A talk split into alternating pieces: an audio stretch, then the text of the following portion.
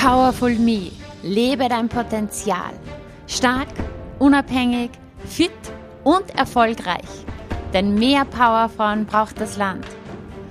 Mein Name ist Juliana Käfer und ich freue mich unheimlich, dass du heute hier mit dabei bist. Bist du bereit für deine Power? Dann lass uns loslegen.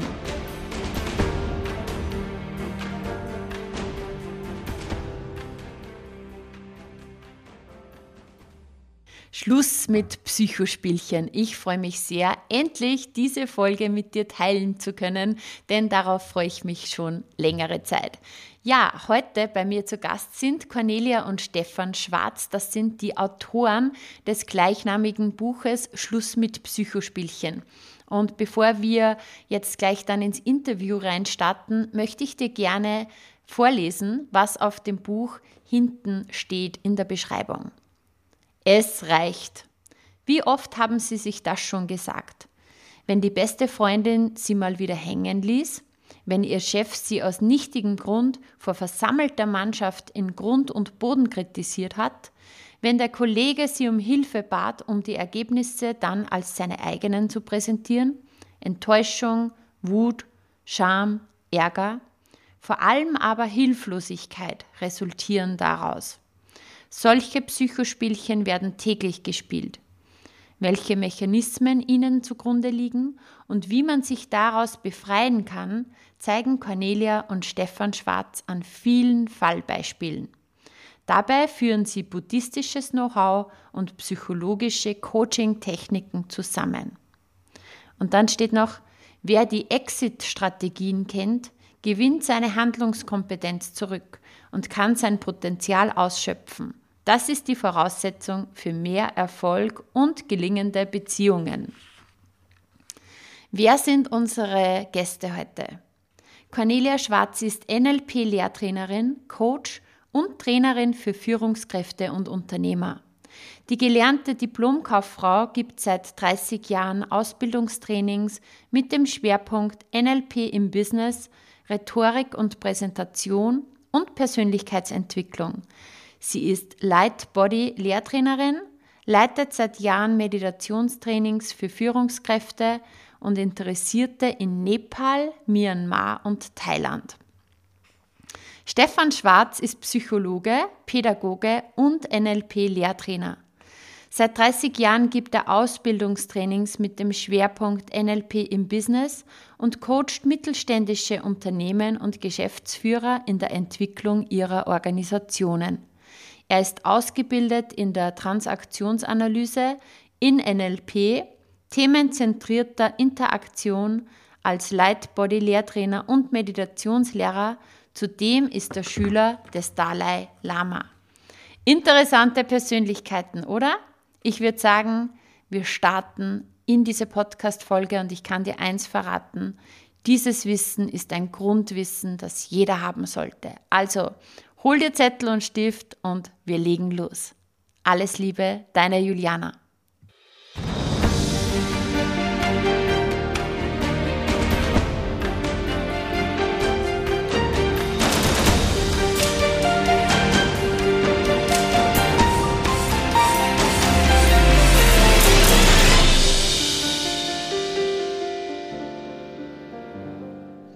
Hallo und herzlich willkommen im Powerful Me Podcast, liebe Cornelia Schwarz und lieber Stephan Schwarz.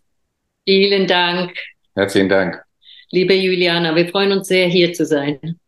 Ich freue und mich dafür bitte deine Einladung.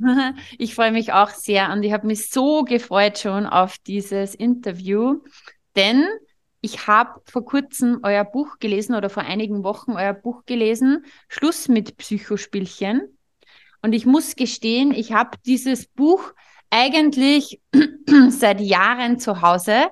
Ähm, es gibt ja so Bücher, man liest irgendwo was, denkt sich, dieses Buch muss ich haben und dann hat man so viele Bücher sozusagen ähm, daheim liegen und ja, man nimmt sich immer vor, dass man das irgendwann liest und jetzt war es soweit heuer und ich war so begeistert und ähm, umso mehr freue ich mich, dass wir jetzt genau über diese Themen sprechen.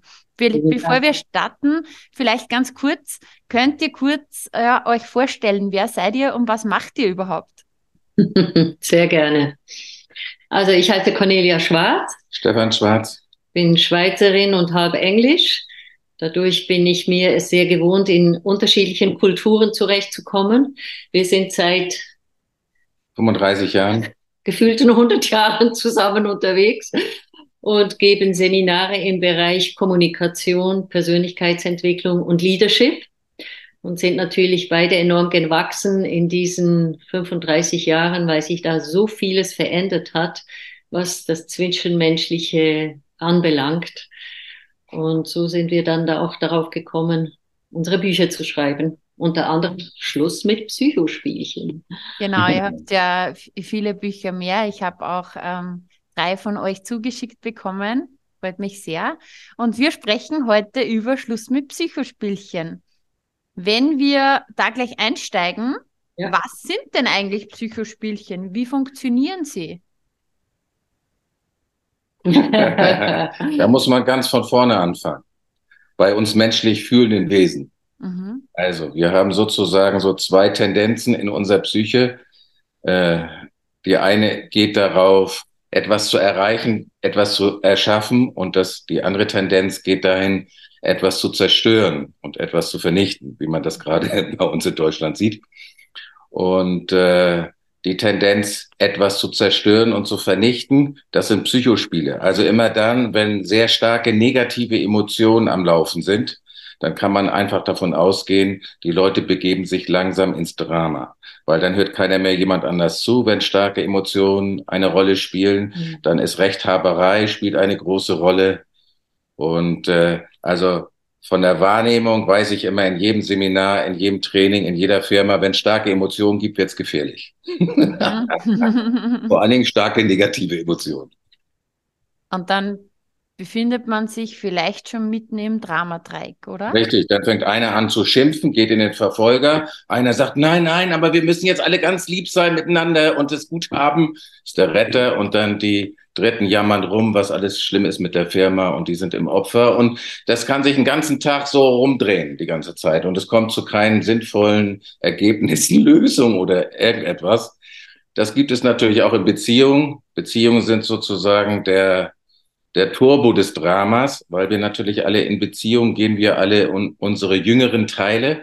Und wenn man Kind ist und Jugendlicher, liebt man Drama, weil man fühlt sich so intensiv im Körper. Und der Grund, warum wir Drama so lieben, jeder Netflix, jeder Film und so, ist ja fast alles nur Drama, ist, weil wir uns so intensiv fühlen. Das ist sozusagen der Hauptgrund. Und man muss natürlich wissen, dass das immer eine sehr destruktive Seite hat. Aber das ist den meisten Leuten nicht bewusst, und deshalb spielen sie einfach. Das Zeitvertreib, ne? Wenn Menschen nichts anderes zu tun haben, spielen sie Drama. Mhm. Drama kann man ja auch ähm, sozusagen äh, gewohnt sein, oder? Also, ja, natürlich. Es ist süchtig nach Drama. Das ist ja wie eine Sucht oft. Es ist wie eine Sucht, und viele Menschen, die das Prinzip von Drama gar nicht kennen, spüren diese latente Unzufriedenheit und fühlen sich oft getrennt von anderen und verstehen gar nicht, was die Ursache ist. Gell? Mhm. Ja, stimmt. Ähm, ihr habt ja jetzt, der Stephan hat das schon ein bisschen erwähnt, so diese verschiedenen Rollen in diesem Dramadreieck: Opfer, Retter, Verfolger. Bei uns, ich habe es so gelernt, Täter, aber das ist eh dasselbe, ja, Verfolger. Könnt ihr hier mal ein bisschen eingehen auf die verschiedenen Rollen, weil es mhm. sehr gravierende Unterschiede. Sehr gravierende Unterschiede, ja. Das Interessante ist überhaupt mitzukriegen, wann steigen wir unbewusst in ein Drama ein. Und momentan ist ganz stark, man spricht schon fast von einer epidemischen Lage von Opfer. Also die Opferhaltung wird sehr kultiviert, und das Opfer beginnt mit dem Lamentieren, mit dem Klagen. Mit dem, mit dem versteckten Anklagen. Ja. Sich, sich zu beklagen, andere anzuklagen. Und das führt dazu, dass man versteckt natürlich Zuwendung will von jemandem. Ah, mir geht's so schlecht. Und dadurch wird aber auch oft ein Spiel gestartet, wo es so zäh wird, weil das Opfer hat ja nicht was Selbstverantwortliches an sich, sondern es versucht manipulierend Zuwendung zu kriegen, ne? Also das startet zum Beispiel im Alltag, oh, ich habe so Kopfschmerzen, dann kommt jemand, springt an und sagt, ja, willst du eine Tablette? Ah, nein, Tabletten vertrage ich nicht so gut. Ja, willst du dich hinlegen? Nein, wenn ich mich hinlege... Werde ich müde. Und so wird ein Spiel gestartet, wo, wenn wir uns nicht bewusst sind, was hier gerade abgeht, wir plötzlich so in eine Abwärtsspirale kommen. Mhm. Und das ist für alle sehr, sehr unbefriedigend. Es kommt auch dazu, dass wenn wir im Opfer sind, werden wir nicht so schöne Menschen, ne? Also Menschen, die sich ständig beklagen, die kriegen so bittere Gesichtszüge, die haben eine Schwere an sich. Mhm. Also Menschen, die sehr stark in einer inneren Opferhaltung sind, von sich selber zu bemitleiden, ständig sich so ziehen an anderen Menschen, die haben so eine Schwere, dass, also ich habe schon erlebt, dass ich fast eingeschlafen bin in der Nähe von jemandem. Meine Mutter ist das prädestinierte Opfer der Nation gewesen. Mhm. Wenn wir zu meiner Mutter gingen, Conny und ich, dann ist sie eingeschlafen. Ich bin daran gewöhnt gewesen, dass sie so, so eine Schwere hat. Uh, Aber es war immer nur Complain über everything, was nicht gerade im Leben gut läuft. Mhm. Und dann erzählt, erzeugt man natürlich einen systemischen Druck. Das heißt, wenn jemand so am Rumklagen ist, dann geht der andere automatisch in den Retter und macht Angebote. Das Opfer ist aber so klug zu sagen, nee, ich nehme das alles nicht. Mhm. Worauf der Retter immer noch mehr macht, immer noch mehr macht. Und beide am Ende des Tages völlig erschöpft da niederliegen. Und es ist zu keinem Ergebnis gekommen. Du hast jetzt auch gerade was Interessantes gesagt eben, oder ihr beide habt das gesagt, da wird man so müde. Und das ist etwas, was ich auch gelernt habe und auch immer wieder wahrgenommen habe. Wenn man sozusagen jemanden gegenübersteht, der jetzt total im Opfermodus die ganze Zeit ist und wo so ein Spielchen abläuft, entweder man wird total müde oder man ist einfach permanent genervt von dieser Person. Genau, richtig. Ja. Also auch ein gutes Indiz, wenn du... Ähm, man wird dann aggressiv, genau. Und da geht man ja in den Verfolger und dann explodiert irgendwann alles.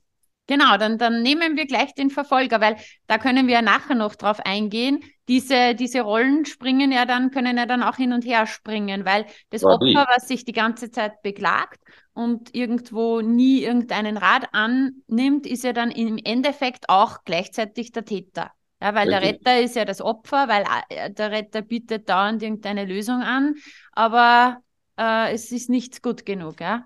Was, was ist der Verfolger? Tja, was ist der Verfolger?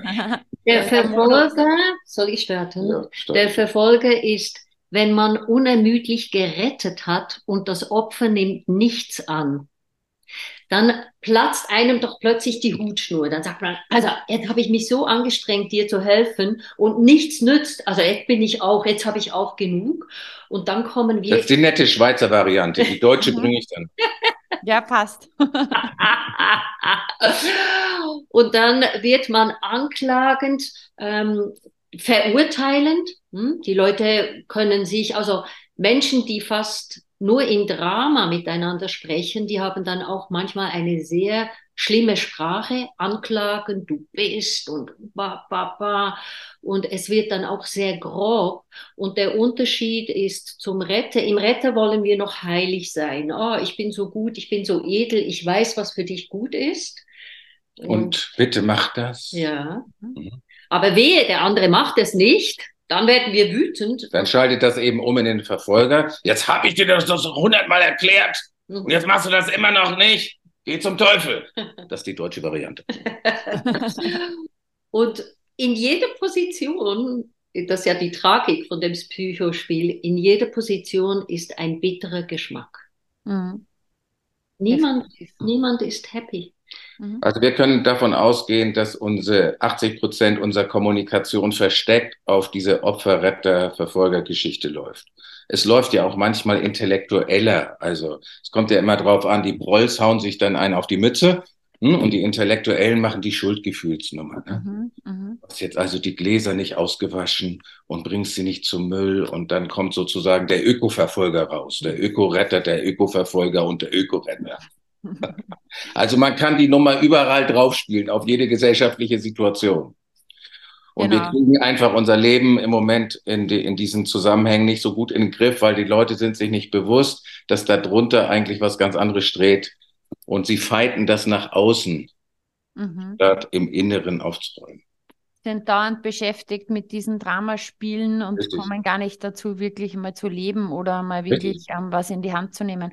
Ähm, ja. Jetzt könnte man ja sagen, wir haben über Opfer und über Verfolger gesprochen. Jetzt könnte sich jemand denken, naja, Retter, es ist ja eine noble Geste, wenn man immer gerne für jemand da ist. Was ja, ist so die Retterrolle? Der Retter ist ja auch der, der ja nicht nur ähm, aus, aus sozusagen aus reinem Herzen retten will. Das ist da, glaube ich, auch nicht so einfach zu differenzieren, weil im Ursprung wollen wir ja alle gute Menschen sein. Mhm. Wir wollen Gutes tun für andere. Das ist ja in sich alles richtig. Das Übergriffige vom Retter ist, dass der Retter meint, zu wissen, was das Opfer braucht. Genau. Und dann stellt man sich ja über den anderen. Wer bin ich zu wissen, was der andere braucht, ohne ihn zu fragen? Und das ist das so, dass ähm, also Menschen, die stark im Retter sind, die brauchen die Opfer, damit sie eine Daseinsberechtigung haben. Sie führen die anderen auch in, ins Opfer. Mhm. Ja. Und so ganz subtil, mhm. so ganz subtil. Und alles immer mit einem Heiligenschein. Ja. Deshalb sind sie so schwer zu erkennen. Und der, der Retter ist so schwer zu erkennen, weil er ja scheinbar etwas Gutes tut für die anderen Leute. Ja. Genau. Kann man startet, auch sagen. Ja? Okay. Sag du? Das startet so zum Beispiel, ähm, jemand kommt rein und sagt, du siehst nicht gut aus heute, geht's dir nicht so gut? Genau. Und vorher war alles gut. Alles war gut. Und plötzlich denkt man, oh, sehe ich echt nicht so gut aus. Und ich glaube, du brauchst das und das. Und dann spielt Dann macht der Retter den anderen zum Opfer, damit das Spiel starten kann. Am, am schlimmsten sind frustrierte ältere Damen, die dann homöopathische Tropfen empfehlen und irgendwelche anderen Kräuterchen und so weiter und so weiter. Kein Mensch, kein Mensch will sie haben, aber sie empfinden sich sozusagen als die Engel der Nation. Ja, Retter sind ja auch oft äh, Personen, die einfach wirklich von ganzem Herzen und sehr gerne für alle da sind, solange es ihnen schlecht geht. Aber wenn es denen dann besser geht, passt es dem Retter ja gar nicht. Richtig. Das heißt, er führt sie dann subtil, manipulativ, auch gerne wieder, so wie jetzt Cornelia zum Beispiel gesagt hat, ins Opfer, so mit, du schaust aber heute nicht gut aus, geht's dir nicht gut und ja. so weiter. Mhm. Wie erkenne ich, dass ich in einem Psychospielchen bin? Nochmal, an den starken Emotionen, die da entstehen. Mhm. Überall, wo starke Emotionen entstehen, da können wir davon ausgehen, dass da können wir leicht in ein Drama reinkommen. Also in einem Meeting in irgendeiner Firma und irgendwer wird lauter und beklagt sich über eine andere Abteilung und dann kommt der rein und verteidigt die Abteilung. Nein, die sind doch gar nicht so schlimm. Dann kommt, kommt das H R rein und sagt, aber wir haben uns doch solche Mühe gegeben, die richtigen Leute zu finden. Und dann geht das sozusagen so hin und her, kann das den ganzen Morgen hin und her und dabei kommt nichts raus. Was tun dann in dem Moment? Ja, also das kommt jetzt drauf an, von welcher Perspektive wir sagen, wir tun was. Als Trainer muss ich das dann sozusagen konfrontieren mhm. und ansprechen und jetzt machen wir mal sachliche Basis und hören auf, über Emotionen zu reden und gehen mal nur an die Fakten. Hm? Das ist sozusagen das mein, mein Trainerjob. In einem anderen Kontext ist es einfach wichtig, erstmal sich aus den Emotionen rauszubewegen. Manchmal ist es einfach nur gut zu sagen, okay, ich muss mal auf die Toilette, ich gehe zehn Minuten raus, atme ein bisschen tief durch und konzentriere mich auf das Ziel und wo ich hin möchte und nicht mehr auf das Drama. Genau, auch noch auch nicht so einfach reaktiv in dieser Situation Richtig. immer sofort reagieren, sondern ja. einmal kurze Pause, durchatmen. Emo- ich sage immer, meine, meine Family, die muss immer, entweder müssen sie lachen oder vielleicht sind sie auch genervt. Ich sage immer wieder, Emotionsmanagement ist das Wichtigste. Ja, ah, super. Deine ja. Emotionen ja. zu meistern ist in jederlei Lebenslage das Wichtigste. Äh, lass, la, lasst uns vielleicht da kurz in die einzelnen Rollen reingehen. Wenn ich jetzt merke, ich fühle mich ertappt, dass ich da sehr oft ins Opfer reinfalle, wie kann ich aussteigen aus dem? Also vielleicht ist das Wichtigste, sich überhaupt bewusst zu werden, wie ist der Einstieg ins Opfer. Und eine ganz subtile Art, wie wir ein Drama starten in uns selber, ist, wenn wir uns selber abwerten. Das heißt, viele Menschen, die stehen schon am Morgen früh auf und fangen an, oh, das habe ich nicht geschafft, das passt nicht. Und fangen an, innerlich in so einen abwertenden Selbstdialog zu gehen, dass sie unbewusst sich selber schon ins Opfer bringen. Und was dann passiert ist, unbewusst sucht man nach Mitspielern. Man braucht ja Freunde auf dem Weg, ne? Sonst ist es einsam im Drama. Die einen, also ein Ausbildner von mir hat einmal gesagt, also ich zitiere ihn, sorry für die Wortwahl, aber ich brauche Leute, die mir bestätigen, wie scheiße ich bin. Ja, ganz mhm, genau. Ganz ja. genau. Mhm. Und somit ist das erste Gebot überhaupt aufhören mit diesen Selbstabwertungen. Sich sofort zu stoppen, und das beginnt, indem man sich bewusste Ziele setzt. Dem Opfer fehlen Ziele. Und deshalb, das kennst du auch aus deiner Ausbildung, das kennst du aus deinem Coaching, wenn es uns generell schlecht geht, dann brauchen, dann fehlen uns Ziele. Was will ich denn eigentlich? Und wir können nur zum Opfer werden, uns selber zum Opfer machen, wenn wir selber nicht wissen, wo will ich hin? Was ist mein Ziel heute? Was, welche Werte will ich leben? Oder wo möchte ich mich gerne hinentwickeln? Ja, das Opfer hat ja sozusagen im Kopf, ich bin nicht okay, aber du bist okay, sozusagen. Richtig. Ich bin nicht okay, die anderen sind Richtig. Okay. Das heißt, Uh, mir dessen bewusst zu werden, dann auch aufzuhören mit dieser Selbstabwertung, gleichzeitig wirklich eine Zukunftsvision entwickeln, weil quasi als Opfer bist du halt dauernd in diesen ganzen Problemen und was alles nicht passt und so, in diesem Fokus, das heißt den Fokus zu shiften und einmal überhaupt ähm, zu definieren, was will ich denn? Und ähm, also ich war ja früher auch im Opfermodus, des Öfteren. Ich glaube, dass wir alle immer wieder in den Opfermodus kippen in unterschiedlichen Lebenslagen. Wichtig ist, das schnell zu erkennen und dann auszusteigen. Also je nachdem Opfermodus, nicht manipulativ meine ich, aber man kippt ja so auch öfters in dieses, man bemitleidet sich selber. Ja? Richtig. Ich denke mal, das Entscheidende, Juliana, ist, sich selber auch bewusst zu werden, welche Bedürfnisse habe ich und wie kann ich meine Bedürfnisse erfüllen. Also zum Beispiel wir Frauen, jeden Monat ist da eine Krise. Mhm. Diese Krise äh, fangen viele an, nicht zu verstehen. Sie meinen, es hat was mit der Psyche zu tun, aber es ist einfach der Körper, der gerade hormonell durch eine Tiefphase geht. Und da zu wissen, okay, was brauche ich, wie kann ich die Verantwortung für mich übernehmen, weil dann habe ich eine Berechtigung, mir meine Bedürfnisse zu erfüllen, ohne dass ich anfange zu manipulieren, mhm. so dass andere raten müssen, was brauche ich gerade oder wie geht's mir gerade. Und ich glaube, dieser Weg zu der Eigenverantwortung ist ein ganz entscheidender Schritt, um sich aus dem Opfer herauszubewegen, weil natürlich brauchen wir zwischendurch, oh, mir geht's einfach heute nicht gut, ich brauche eine Umarmung oder ich weiß, Margi, einmal ging es mir ganz schlecht, dann habe ich eine Freundin angerufen und habe gesagt, ich brauche eine Klagemauer, hast du einen ja. Moment Zeit für mich? ja. Sie sagte, I'm boarding in ten minutes, leg los. Und wenn man dann so die Erlaubnis hat, okay, ich klage jetzt, dann ist es eigentlich nach einer Minute schon vorbei. Genau. Und das war so faszinierend für mich. Ich habe mich nicht geschämt dafür, ich habe Verantwortung übernommen, ich brauchte jetzt eine Schulter, wo ich dran weinen konnte und dann war gut. Aber dadurch habe ich auch meiner Freundin die Wahlfreiheit gelassen, ob sie das will oder nicht. Das darf mhm. ja der andere entscheiden. Ja. Und ich war nicht manipulierend, ich bin dazu gestanden zu dem, was ich brauche. Ich glaube, das ist ein ganz großer Unterschied. Genau. Und du hast nämlich jetzt ein paar Mal eben das Stichwort gesagt, auf das ich raus wollte, nämlich wirklich Eigenverantwortung. Ich finde auch, um aus dem Opfermodus auszusteigen, jetzt muss man jetzt nicht wirklich äh, auch dieses man ist ja natürlich, es ist ein Unterschied, ob ich mich öfters mal als Opfer fühle oder ob ich wirklich in diesem Dramadreieck bin. Aber in beiden Fällen bedarf es einfach Eigenverantwortung, dass ich sage, hey, wer ist verantwortlich, dass es mir gut geht in meinem Leben? Ich selber. Ja, weil dann bist du nicht mehr in der Ohnmacht und arm, sondern in der Macht, und dann kannst du was machen, dass es dir besser geht. Und ich glaube, das ist ganz, ganz entscheidend, eben wirklich in die Eigenverantwortung zu gehen und sich zu entscheiden, für sich selbst loszugehen in die richtige Richtung.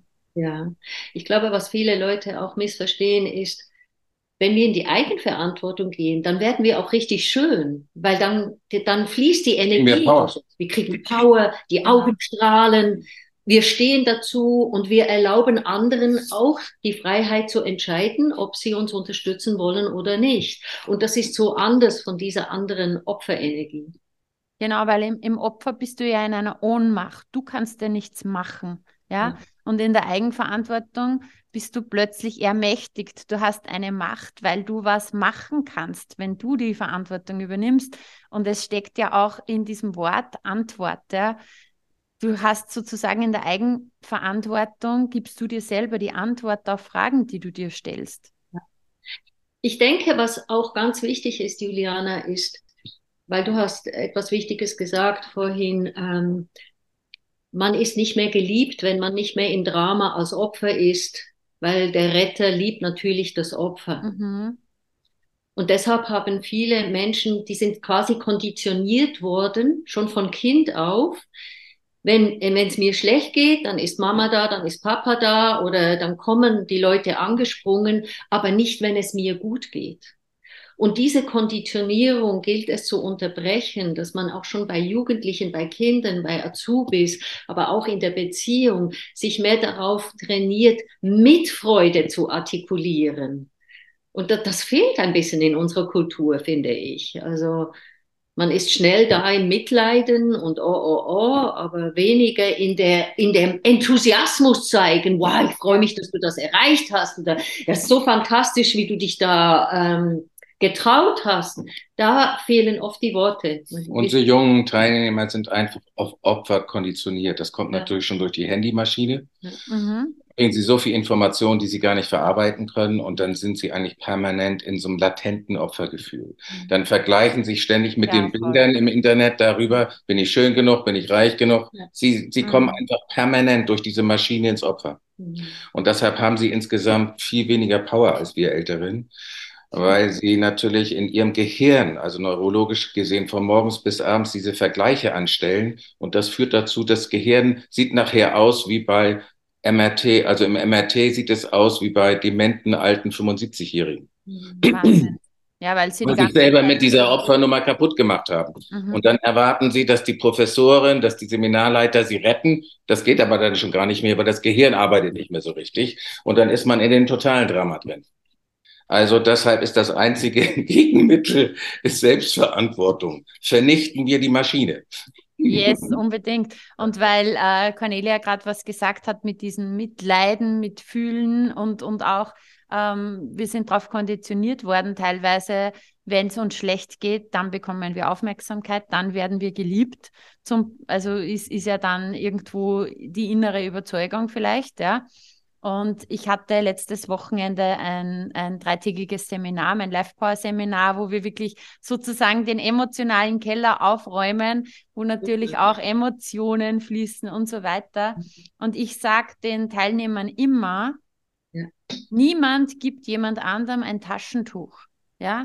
Weil im Endeffekt, wenn es jetzt zum Beispiel die Cornelia neben mir weint, ja, ja, und ich gebe ihr ein Taschentuch, zum einen geht es darum, es geht in dem Moment gerade nicht um die Cornelia, sondern um mich. Ich halte diesen Schmerz nicht aus. Ja? Ja.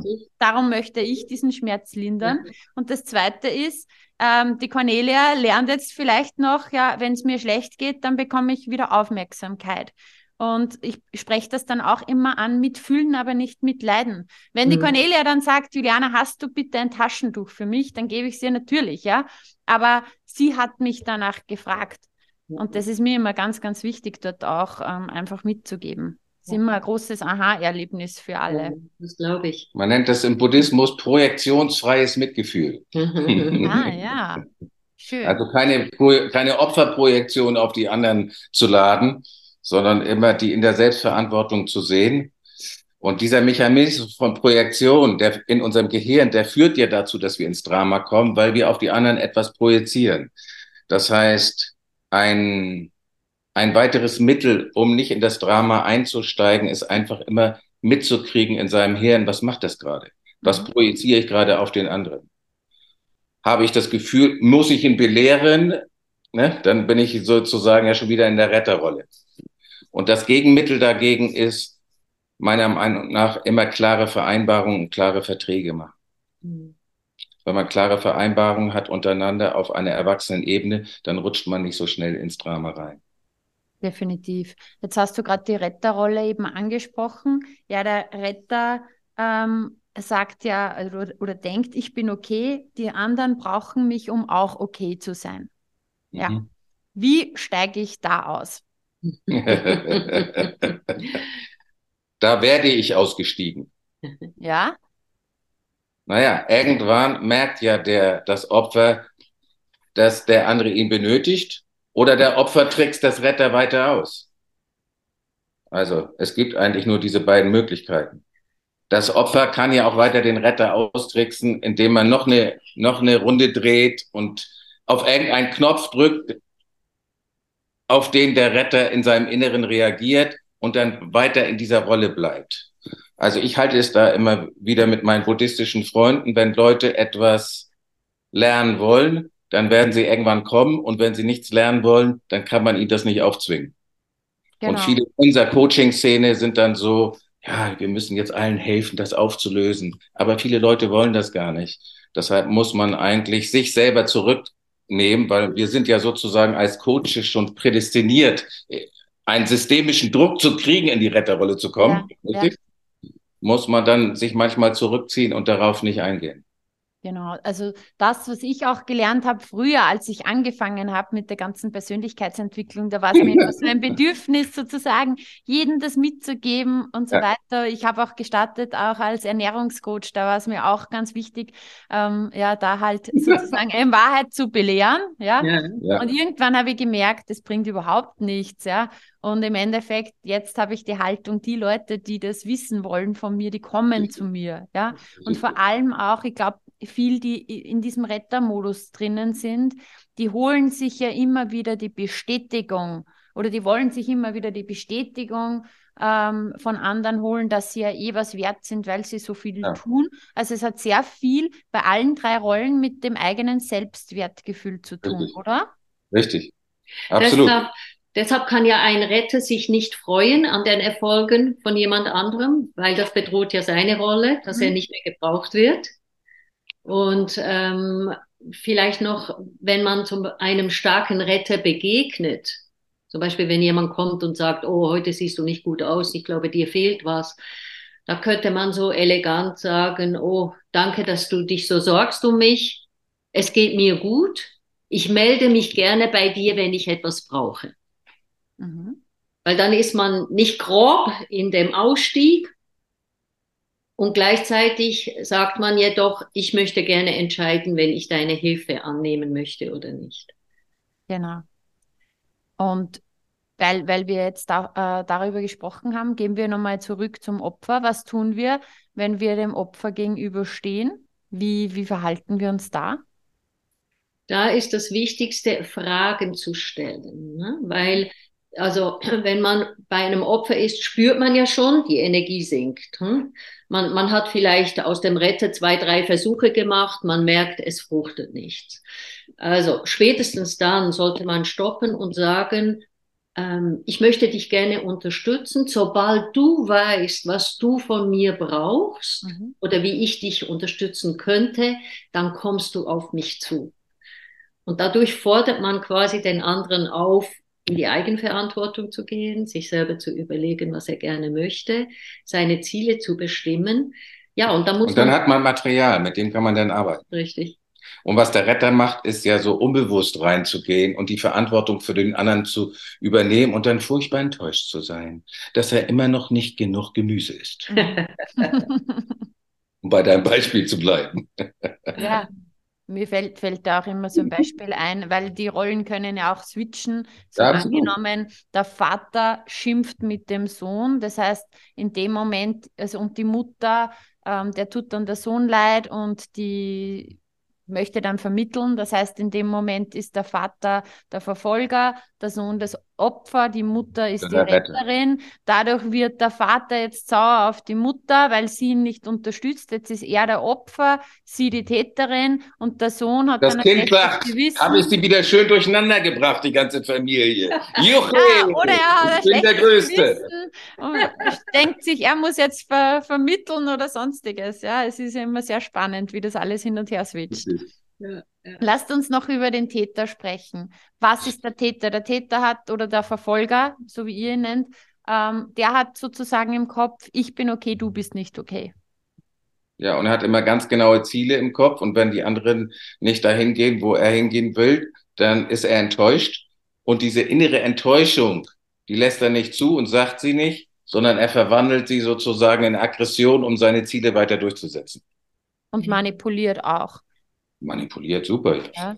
Gute was was, was gibt es da für Taktiken, die er anwendet? Einschüchterungstaktik? Naja, das, das, das, das Beste ist immer, ich habe so viel für dich getan und du bist schuld. Mhm. Das ist sozusagen das gängigste, beste Mittel, das einer aus der Verfolgertruppe äh, äh, zieht. Ob das persönlich ist oder ob das politisch ist oder gesellschaftlich ist. Immer Schuldzuweisung aus dem Verfolger. Ihr habt ja nicht, deshalb ist es jetzt so. Die Lieblingsfrage ist, ja, warum? Warum hast du nicht das? Warum? Warum ist eine der gefährlichsten Fragen überhaupt? Naja, aber es ist eine klügste Frage für den Verfolger. Der Verfolger will ja in seiner Power bleiben. Ja. Also warum hast du das nicht gemacht? Genau, warum hast du dein Zimmer nicht zusammengeräumt? Ja. Ja. Und wie, wie gehe ich mit den Tätern um?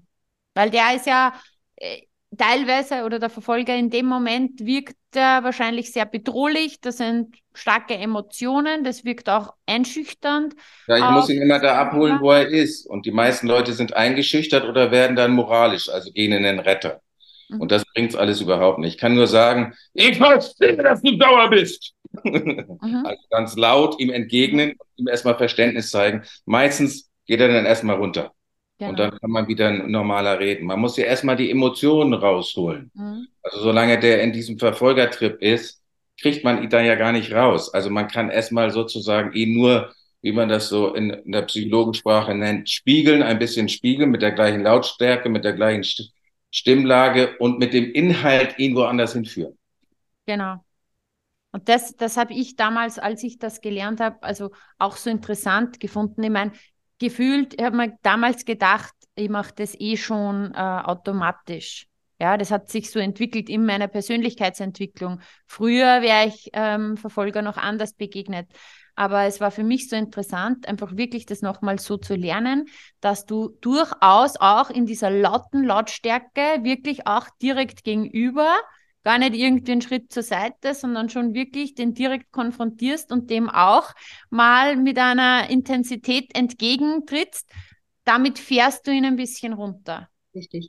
Das Entscheidende ist, dass man in diesem Moment, und das ist das, was die Menschen irritiert, ja wie, dann eskaliert es doch. Und es eskaliert nicht, wenn man nicht den anderen auch anklagt, weil dann wäre man selber auch im Verfolger, sondern die Wortwahl wäre dann eher, es tut mir leid, dass du so wütend bist oder ähm, du scheinst sehr da, da, da. Und dann man bestärkt, man, man holt ihn ab in seiner Emotion, ohne ihn anzuklagen. Mhm. Und dann ist genau die Wirkung, die du beschrieben hast. Ja. Ist ja auch wieder Emotionsmanagement, dass ich nicht okay. reaktiv wieder irgendwie reagiere. Hundertprozentig. Ja. Verlangt jedoch auch, dass man eine gewisse Stärke im Körper hat. Mhm. Jemand, der sich sehr schwach fühlt, der kann nicht dieses... Äh, die Stopp machen, nicht? Mhm. Manchmal muss man genau. Verfolgern erstmal sagen, Stopp! Mhm. Mhm. Also es gibt unterschiedliche Strategien, es hängt immer ein bisschen von der Situation auch ab und von den Personen, mit denen man zu tun hat. Nicht? Und da kann ich einfach nur sagen, für diese Strategien, da ist es am besten, euer Buch zu lesen, weil da sind so viele Beispiele und so viele Strategien drinnen und das ist richtig toll. Und ähm, jetzt gleich vielleicht erwähnt, das Buch kann man direkt bei euch bestellen. Der Link ist natürlich in den Shownotes und mhm. ich kann euch das nur empfehlen, weil das ist einfach wirklich ähm, ja, etwas, was meiner Meinung nach jeder Mensch wissen muss. Nicht nur im Berufsleben, sondern wir haben einfach immer mit Menschen zu tun und das ist etwas, was meiner Meinung nach zu einem Grundwissen gehören sollte, weil dann versteht man die Menschen viel mehr, man versteht sich selber viel mehr.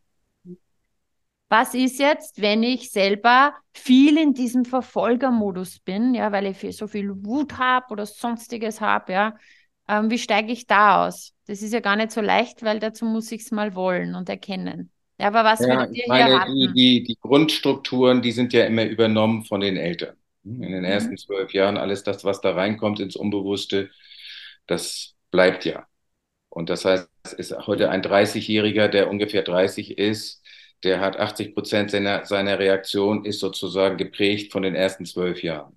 Das heißt, wenn man jetzt so ein starker Verfolger ist, als Person selber, dann muss man seine Themen mit seinen Eltern, also die, die Übertragung, die man von seinen Eltern bekommen hat, in seinem inneren Geist lösen. Das muss man mit einem Coach professionell machen. Diese ganze Beziehung durcharbeiten und aufarbeiten und rausbringen aus dem Geist und Körper, weil man sonst wie so ein Automat immer reagiert. Die Leute haben sich ja auch nicht im Griff, das ist ja auch völlig klar. Sie können sich nicht selber in den Griff kriegen, solange diese Automatismus, Automatismen aus den ersten zwölf Jahren im Geist und Körper wirken. Werden sie weiter, bis sie neunzig, fünfundneunzig sind, bis sie sterben, äh, werden sie diese Automatismen weiter praktizieren. Also es geht nur sozusagen durch die Loslösung, Aufarbeitung der Familiengeschichte zu den äh, Vater, Mutter und zu der Familie. Genau, und das gilt ja nicht nur für den Täter, sondern im Endeffekt auch fürs Opfer Richtig. Und für den Retter, ja, weil diese Mechanismen fun- also fungieren halt so stark und äh, egal wie alt du bist, irgendwann ja, kommt das hoch. Also egal wie lang du den Deckel zuhältst, okay. irgendwann kommt es hoch. Weil wir haben zum Beispiel auch beim Seminar war eine Teilnehmerin, die schon ja, über fünfzig oder sagen wir Mitte fünfzig war, die sich noch nie mit diesen Themen beschäftigt hat. Oh, da das ist eine gute Herausforderung. Die hat entsprechend reagiert, also richtig heftig. Und wir haben die Situation auch sehr gut gemeistert, weil wir natürlich ähm, im Team auch sehr gut ausgebildet sind. Aber das ähm, hat sich auch stark, und das ist auch immer sehr interessant zu sagen, es ist ja alles auch im Körper gespeichert. Ja. Also die haben wirklich so stark gezittert, ja, der ganze Körper hat sie geschüttelt, weil, also das war aber dann auch, wie sich das Ganze gelöst hat, ja, weil das einfach alles dermaßen im Körper gespeichert ist und war. Und je länger ich natürlich warte mit diesen Aufarbeitungen, desto intensiver ist es. Also es ist sehr schlau, das anzugehen. Richtig. Je früher, je besser. Ich freue mich immer, wenn die Jungen in die Seminare kommen, weil die haben noch ein tolles Leben. Weil dann, wenn jemand erst mit sechzig kommt, der hat dann ja schon sechzig Jahre damit leben müssen. Und das ist dann manchmal schwerer auszubuddeln, weil das ist schon so sein normales Leben. Das sozusagen von außen in Frage zu stellen, ist schon oftmals etwas schwieriger, ne? Definitiv und vor allem, je jünger sie sind, ähm, im Optimalfall vielleicht sogar noch, bevor sie eigene Kinder haben, umso weniger geben sie dann weiter in die, in die Familienlinie. Darum sage ich immer, ähm, grundsätzlich sehe ich das so, jeder ist für sich selber verantwortlich. Ich denke mal, jeder hat gerne selber eine gute Lebensqualität. Darum wäre es sehr schlau, sich wirklich all diese Themen anzusehen mit einem Coach. Wenn man es nicht macht, okay, ist es halt das eigene Leben, das vielleicht ähm, da nicht so eine hohe Lebensqualität hat. Aber wenn ich Kinder habe, finde ich, ist es ein Muss, ein dass, Muss. Ich das, dass ich das mache. Weil dann geht es nicht mehr nur um mich und um mein Leben, sondern um das von meinen Kindern. Und das ist einfach meiner Meinung nach eine Verpflichtung für Mutter und Vater, da echt hinzuschauen. Richtig. Ja. Genau. Ja, wie können wir jetzt unser zukünftiges dramafreies Ich gestalten? Also, was sind da wichtige Punkte? Weil wir wollen ja alle dramafrei leben. Naja, also ich denke mal, Punkt eins ist immer erstmal, dass man muss das überhaupt erkennen, dass man in diesen Rollen ist. Sonst geht das überhaupt nicht. Radikale Ehrlichkeit zu sich ja. selber. Nummer zwei, wenn man das erkannt hat, dann muss man das sozusagen für sich selber aufarbeiten, aus dem Geist und Körper rausbringen. Nummer drei, man braucht andere Quellen der Intensität als das Drama, das man sich in seinem Leben suchen muss. Ob das nun äh, der Marathonlauf ist oder vom von äh, aus dem Flugzeug springen mit Fallschirmen oder whatever. Also man braucht sozusagen für diese Intensitätssuche etwas anderes. Und wenn man das findet, dann projiziert man seinen Wunsch nach Intensität nicht mehr in ein Drama, sondern in die anderen schönen Erlebnisse, von denen es ja viele andere schöne auch noch gibt.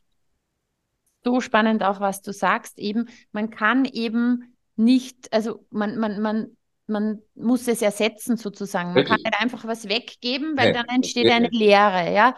Das heißt, ich muss es ersetzen. Das ist wie bei Gewohnheiten, wenn ich sage, ich, ich, ich habe ein Bedürfnis nach Entspannung und wenn ich nach einem, einem anstrengenden Tag nach Hause komme, plündere ich den Kühlschrank und nasche, ähm, dann das einfach wegzulassen, würde die Leere, nicht würde die Leere da sein, ja, die, die würde sie nicht füllen, weil das Bedürfnis nach Entspannung ist ja da, das heißt, ich darf mir was anderes suchen. Richtig. Und ähm, eben bei meinem Seminar war auch so spannend am letzten Tag, hat eine gesagt, also die auch von sich selber durch Reflexion erkannt hat, dass sie auch eine Drama Queen ist. Ähm, sie hat gesagt, boah, es ist so eine Ruhe, so eine Zufriedenheit, so ein innerer Frieden, so eine Leere in meinem Kopf. Und ich merke, wie mein Kopf anfängt, dass er jetzt schon wieder sucht, was könnte es jetzt noch geben. Ja, natürlich. Und das ist wirklich dieses... Du bist so ein bisschen süchtig danach, das heißt, du schaust, wo könnte es jetzt noch was geben? Du bist ja auf der Suche nach Drama, das heißt, es ist so wichtig, dass du hier eine Alternative findest. Fantastisch beschrieben, so genau ist so ist es, ja. Ja.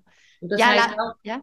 Mhm. Je, jeden Tag, also der, der, der Geist will jeden Tag gefüttert werden, also schon mit guten Morgenritualen, mit Atmen, mit wo will ich mich hinbewegen, welche Qualität möchte ich heute leben, also dass man so mit einer Absicht in den Tag geht. Also wenn ich das mal als jemand sagen darf, der seit fünfundvierzig Jahren mit Menschen arbeitet, glaube ich, ist nach diesen Jahren das beste Gegenmittel Meditation, dann gewinnt man einen Abstand zu seiner eigenen Persönlichkeit und ja. nimmt seine eigene Persönlichkeit nicht so wichtig. Ja. Die Deutschen und die Mitteleuropäer neigen natürlich dazu, sich immer so wahnsinnig wichtig zu finden und so wahnsinnig besonders und einzigartig und fantastisch mhm. und bla bla bla. Und das füttert ja alles nur das Ego, das nachher wieder Lust hat auf Drama. Definitiv, ja. Deshalb brauchen wir sozusagen auf der einen Seite den Rückzug, Abstand nehmen von der Persönlichkeit und auf der anderen Seite, also das wäre dann sozusagen die Yang-Seite, die Yin-Seite ist die Meditation, die Yang-Seite ist so starke Übung, Shaolin, Taekwondo, irgendetwas machen, was mit Kampfsport zu tun hat. Also ich liebe diese ganzen Shaolin-Geschichten, weil dann tobe ich mich so aus, dann habe ich gar keine Energie mehr, mit jemand anders ins Drama zu gehen. Nicht?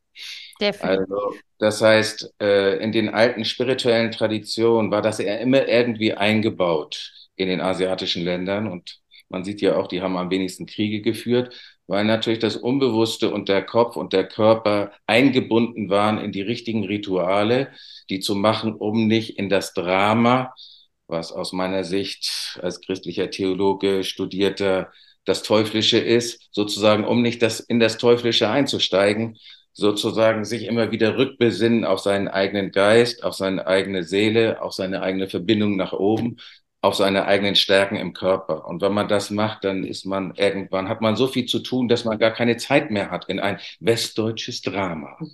Mit genau. Gendern und all möglichen anderen komischen genau. Geschichten. Also es sich wert sein, wirklich auch sich Zeit dafür zu nehmen, zu meditieren. Und du bist ja dann auch wieder verbunden mit dir selber. Das heißt, du hast wieder eine innere Kraft und Stärke und bist auch weg mit dieser ständigen Aufmerksamkeit nur im Außen. Richtig. Und du nimmst dich selber nicht so wichtig und fährst dich mal ein bisschen runter. Ja, vielen Dank für diese tollen Tipps. Erzählt uns am Schluss noch bitte, was habt ihr noch für Bücher? Was macht ihr sonst noch alles? Ja, also wir geben vor allem Seminare, aber wir haben tatsächlich mehrere Bücher geschrieben. Unser neuestes heißt Buddha Coaching. Mhm. Und das ist ein Buch, wo man quasi von der Quantenebene her lernt zu führen. Also Leadership in einer anderen Dimension. Und in der heutigen Zeit der äh, Machtlosigkeit und Frustration über das Schwierige mit dem Zwischenmenschlichen ist das eine fantastische Art, wie man auch nicht in ein inneres Drama kommt als Chef mhm. oder als Vorbild, sondern lernt, seine Team auf einer anderen Ebene zu fördern.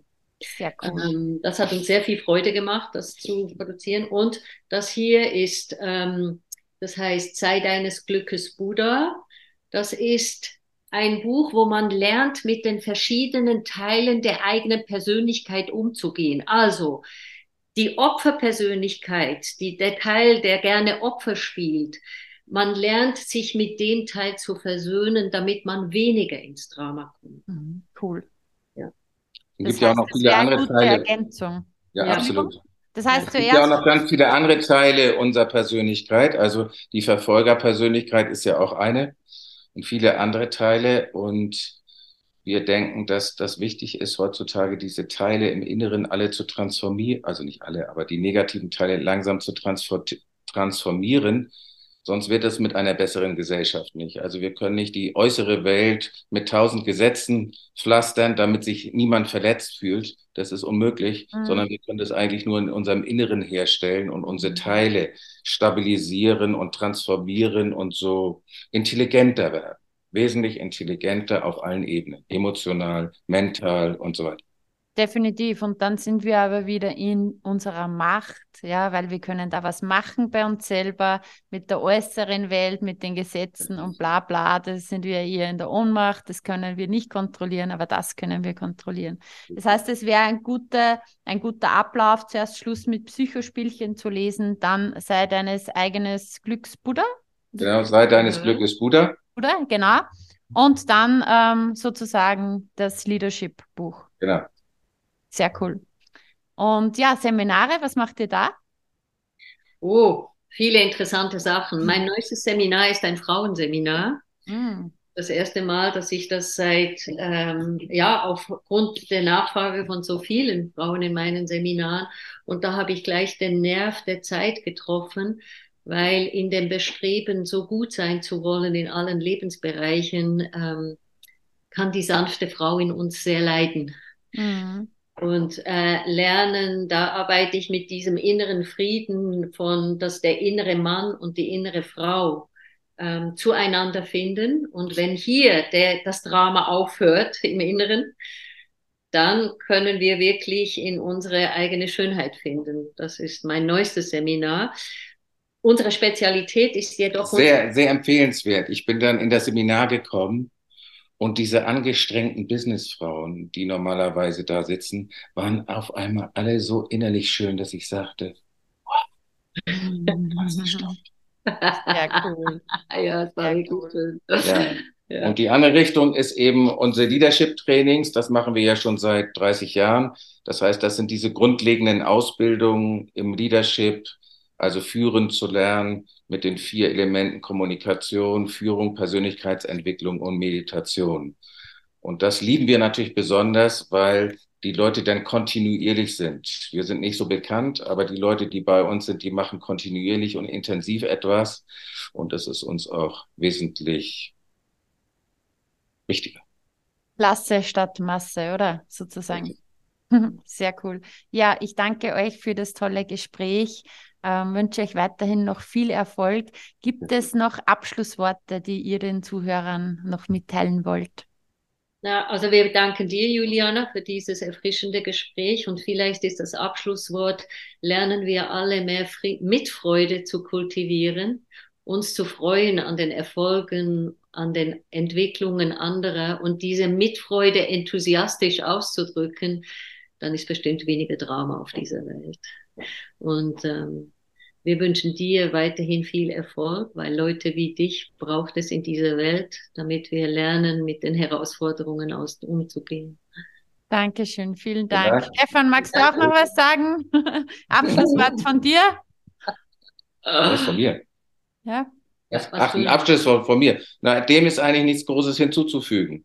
Also ich glaube, die große Wende wird nicht da draußen kommen, sondern die große Wende, die, wenn eine große Wende kommt für die Menschheit, kommt sie von innen durch sich selbst erkennen, Achtsamkeit und neue Strategien finden, sich toll zu fühlen ohne Drama. Yes, sehr gut. Genau, das machen wir. Alles Liebe. Tschüss, vielen Dank. Vielen Dank, Juliana. Ciao. Ciao. So schön, dass du dabei warst und dir die Zeit für dich selbst genommen hast. Teile diesen Podcast, wenn er dir gefallen hat, und bewerte ihn mit fünf Sternen, damit auch noch viele andere sich inspirieren lassen können. Ich freue mich sehr, wenn du auch das nächste Mal wieder dabei bist, und wenn du Fragen hast oder etwas teilen möchtest, kommentiere super gerne auf Instagram, schreib mir, schreib mir eine Nachricht. Ich freue mich immer, wenn ich von dir höre. Bis bald, deine Juliana.